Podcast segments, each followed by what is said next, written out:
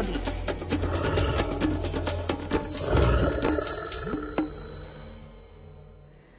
Keďže na Slovensku žije odhadom 600 až 800 jedincov medveďa hnedého, stretnutie s týmto kráľom lesa nemusí byť v pohoriach stredného, severného a východného Slovenska ničím výnimočným. Nielen o zážitky s medveďmi sa delí prírodovedec Miroslav Saniga v knižke Rozímanie s medveďmi. Je v nej aj príbeh o tom, ako si Maco staval z vetiev kolibu, číta Alfred Svan. Pred zimným spánkom si každý medveď musí pripraviť brloch, do ktorého zaľahne na sklonku jesene. Skúsenejšie jedince, ktoré už prečkali nejakú tú zimu, si obyčajne volia brlohy odolnejšie voči nepriaznivým poveternostným vplyvom. Pod skalnými prevismi v polojaskyniach pod vývratmi nachádzajú vhodnejšie klimatické podmienky než niekde v smrekovej či jedľovej húštine, kde si maco napochytro postaví kolibu z vetiev. Raz sa mi naskytla vzácna príležitosť pozorovať medveďa, ktorý si horúčkovito zhotovoval zimný pelech v nízkych Tatrách, v doline Tesná pod Motičkovou hoľou. Bolo to nezvyčajné divadlo, ktoré mi v jeden pekný októbrový deň predviedol tento maco. V húštine smrekov si staval zimné sídlo z vetiev stromčekov, ktoré predtým drevorubači povytínali v prerezávke. Medveď bol svojou neodkladnou činnosťou taký zaujatý, že vôbec nevnímal okolie. A ja som prestal vnímať dianie okolo seba.